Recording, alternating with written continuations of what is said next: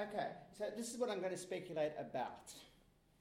Uh, might norms, uh, in a broader sense, moral norms, but social norms more generally, play a role in antisocial behaviour?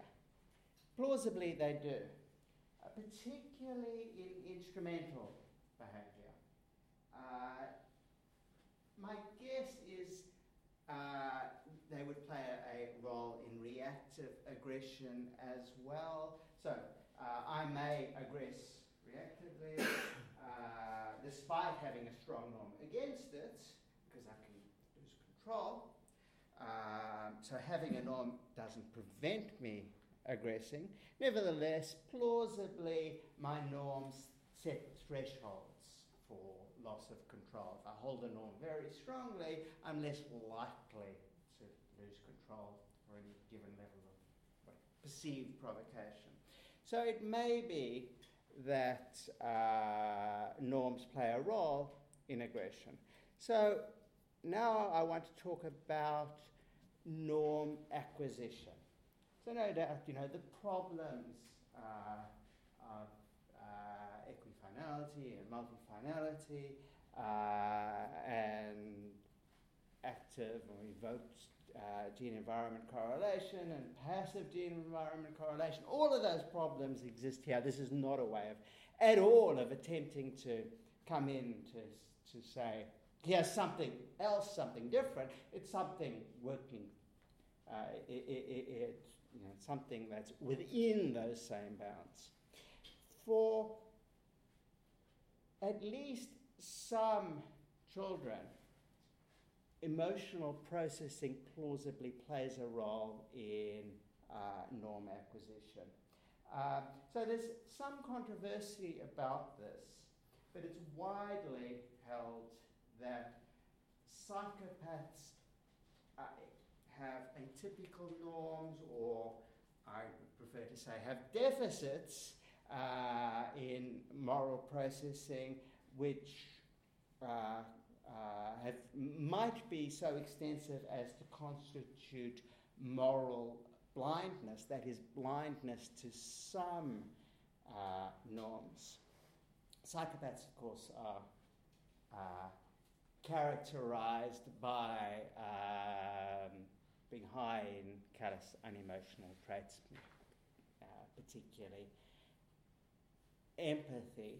So th- this is the controversial research. Uh, there's been some, uh, some, some evidence that this may not replicate, but I'm, i have worries about the studies that have shown that this doesn't replicate. There's some evidence in any case that uh, psychopaths have trouble with the moral conventional task, which is a task in which uh, you're asked to uh, to distinguish between norms in terms of various criteria, but the one I talk about is authority, uh, independence, and dependence. So, very young, normally developed children make a pretty strong moral conventional distinction. Uh, there's a whole range of transgressions for which children will say those are authority independent um, so what you do is you ask the child, so here's something that you can't, you're not allowed to do. You know you're not allowed to do this. Is it the case that it's authority uh, dependent? So you could say, you know, so you're not allowed to talk in class. What if the teacher says it's okay to talk in class? And normally developing kids typically say, well, in that case, it's okay to talk in class. So they're saying it's authority dependent. But there are some norms which they deny our authority dependent. So you say, what if the teacher says it's okay for uh, Mary to hit Johnny over the head with a fire truck? then it's okay, and normally developed uh, children say, no, it's still wrong. Um, Amish children deny that uh, God can change these central. Uh, interestingly, because some people who actually have a divine command theory of morality, but Amish children apparently don't. And um, on, at least in some evidence, the psychopaths are at or near chance on um, the moral conventional task. Um, as likely that deficits in emotional processing play a role in this failure to acquire typical norms. The lack of empathy here, this is not perspective taking, but what is he called emotional resonance. Uh,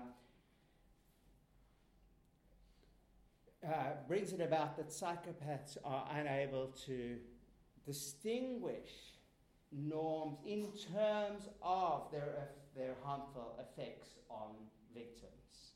Uh, they don't see that some transgressions constitute a special kind of class, just insofar as no matter what anybody says about whether they're okay or not, people are harmed by them. The, the, um, the harm isn't itself, you know, mediated by conventions. And plausibly, that's uh, insens- insensitivity uh, is also a sensi- insensitivity to the fact that those harms have a reason giving force. You don't hit somebody, not because it's against the rules, because it hurts them. Um, and callous unemotional traits, the inability to resonate with other people's suffering may make it difficult for people who are high in callous unemotional traits to uh, see the force of that norm. Um, less widely appreciated, I think you know, there's quite a lot of work on that, less like widely appreciated, in fact, as far as I know, nobody's ever looked at this, is uh, the role of testimony on norm acquisition. By testimony, I mean both um, verbal instruction, don't do that, it's wrong, it's testimony, and also sort of modeling, providing an example.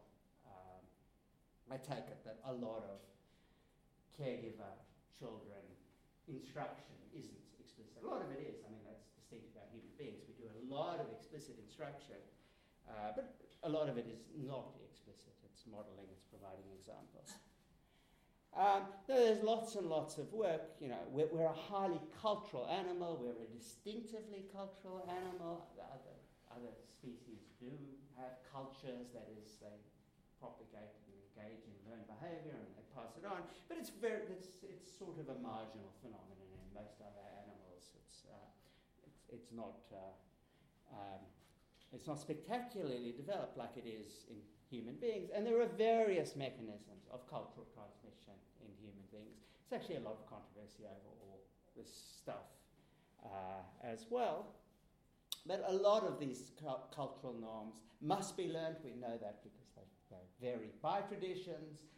Take a child out of one environment and move it into another, you know, young enough, and it acquires the norms of the new place.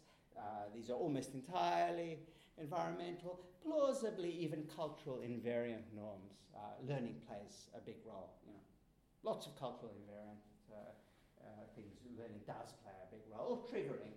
Uh, genes typically don't do their work all by themselves. They need all kinds of environmental um, triggers, and there are mechanisms like uh, human beings or children's propensity to over imitate compared to other animals. Uh, children will tend to copy techniques they've been shown, uh, even when they know the point of the technique is to um, achieve some goal, and even when they know that there's a more efficient way of getting that goal, they still tend to um, to copy the less efficient way if that's the way they've been shown to do it. So this is a way of acquiring a cultural norm. Um, but you know, I'm interested here in testimony as a me- mechanism of transmission of norms. Um, you know, notoriously, children elicit testimony. They, they, seek testimony. Um, you know, they ask a lot of questions, and um, they are pervasive consumers of testimony. They're, they are not uh, indiscriminate uh, consumers of testimony. They don't believe anything they're told by anybody, but they do acquire a lot of knowledge through testimony. They use various filters in testimony acquisition, so they prefer informants who have a record of reliability over informants who uh, have a record of unreliability. They prefer informants who have a record of benevolence over malevolent informants. Um, so, this mechanism presumably to avoid exploitation. Uh, they're sensitive to things like the uh, consensus, so um, they prefer informants that other people judge to be reliable, uh, to the extent they'll prefer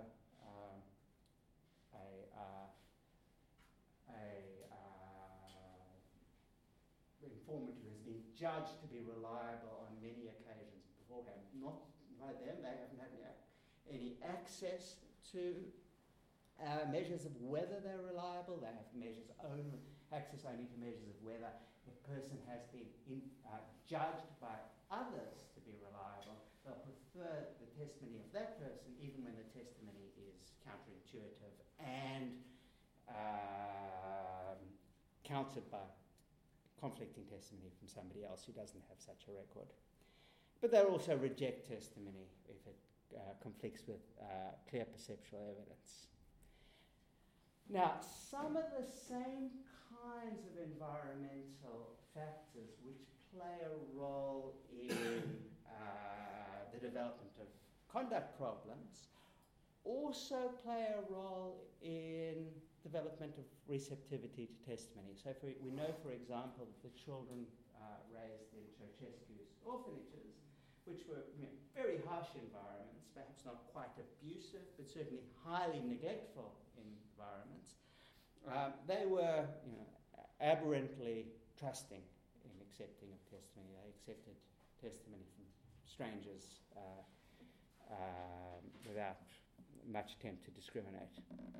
I'm going to talk about uh, this study of uh, attachment styles and receptivity to testimony.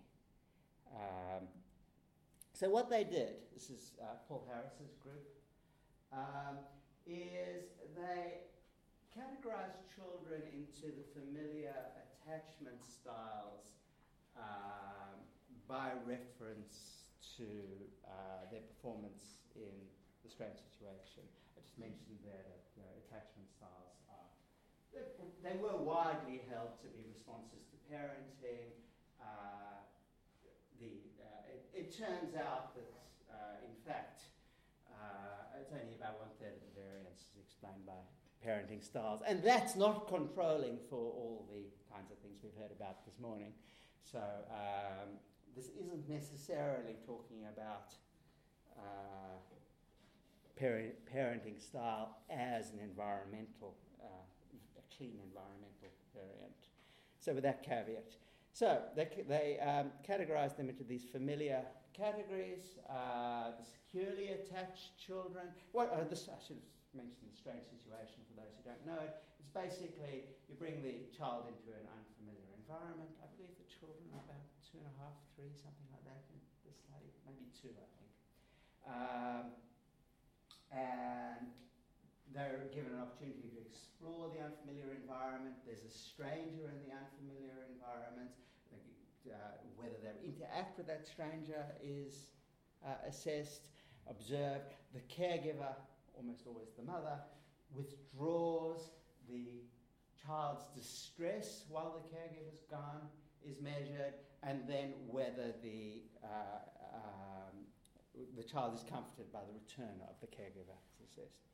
So securely attached children, they explore when the primary caregiver is there, they interact with the stranger, they're distressed when the uh, caregiver withdraws and reassured uh, when she returns. Ambivalent children explore relatively little. Um, they're intensely distressed by the withdrawal of the caregiver and then behave ambivalently. They may literally push, you know, run, run to the mother and then push her away uh, on her return. Avoidant children um, explore and interact as if they're indifferent to the caregiver, whether she's there or uh, withdraws. Autonomic system, uh, autonomic system uh, measures show a different story. They show little signs of overt distress and little overt reaction when she returns. Okay, this is a longitudinal study. They did a two year follow up and then a further one year follow up. Um, um, and then what they, they did is they had the mother and a stranger give the child conflicting testimony. They had an unfamiliar item they bought from the hardware store or something, and the mother would hold it up and say, you know, this is a zat, and stranger would hold it up and say, this is a pub. Uh, that's not a well chosen word. Uh, imagine some other meaningless phoneme. Uh, and they want to know whose testimony the child assesses.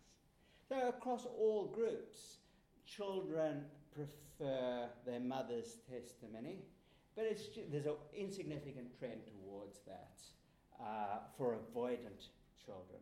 Almost a, ch- a chance in, in, their testimony. It's a stronger, it's, it's, it's significant for secure children, and it's strongest for ambivalent children. They're the ones who accept their mother's testimony most strongly.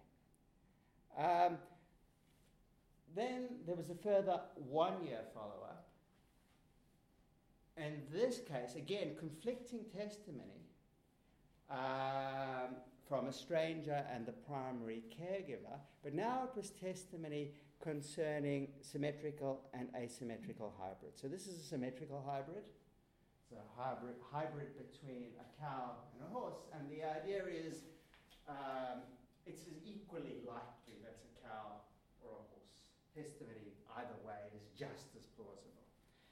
And this is an asymmetrical hybrid. The idea is that's a fish with wings, right? It's not a bird. Uh, it's a fish with wings. It would be highly counterintuitive to call that a fish. So again, they're given conflicting testimony with regard to those two hybrids. And on the symmetrical hybrid, they replicate the first result. That is, children prefer their mother's testimony over the uh, strangers, but uh, secure children and ambivalent children much more strongly. In fact, on this one, I think the, the, um, the avoidant children were, were really at chance with regard to uh, that testimony. In the asymmetrical uh, case, though, the mother gave the counterintuitive testimony, while the stranger gave the intuitive testimony. So the mother says, That's a bird. And the stranger says, That's a fish. Now, secure and avoidant children go with the perceptual evidence. Ambivalent children don't. They accept the counterintuitive testimony of their primary caregiver. Now, abusive parenting styles and just neglectful parenting styles are associated with ambivalent attachment styles. So here's the speculation. Maybe this plays a role in the transmission of aberrant norms, either by explicit instruction or modeling from caregiver, who may themselves be the source of the abuse or more likely the neglect, to their children. Because they're ambivalent, their attachment style is ambivalent, they're more likely to uh, accept the norms of uh, their parents. So, uh, kids who are high in um, callous unemotional may acquire atypical norms through lack of emotional resonance. Those who are low in callous uh, unemotional traits may acquire, don't forget, it's a, a reason why I've divided it that way is the high uh, callous unemotional children are much less, uh, uh there's not, not much evidence that they are uh, sensitive to bad parenting. It's the, the, um, the low callous unemotional trait children who are sensitive to bad parenting that may produce the uh, ambivalent attachment style and thereby uh, a tendency to absorb norms uh, from their parents who themselves have aberrant norms. So, highly speculative, but uh, maybe worth con- considering.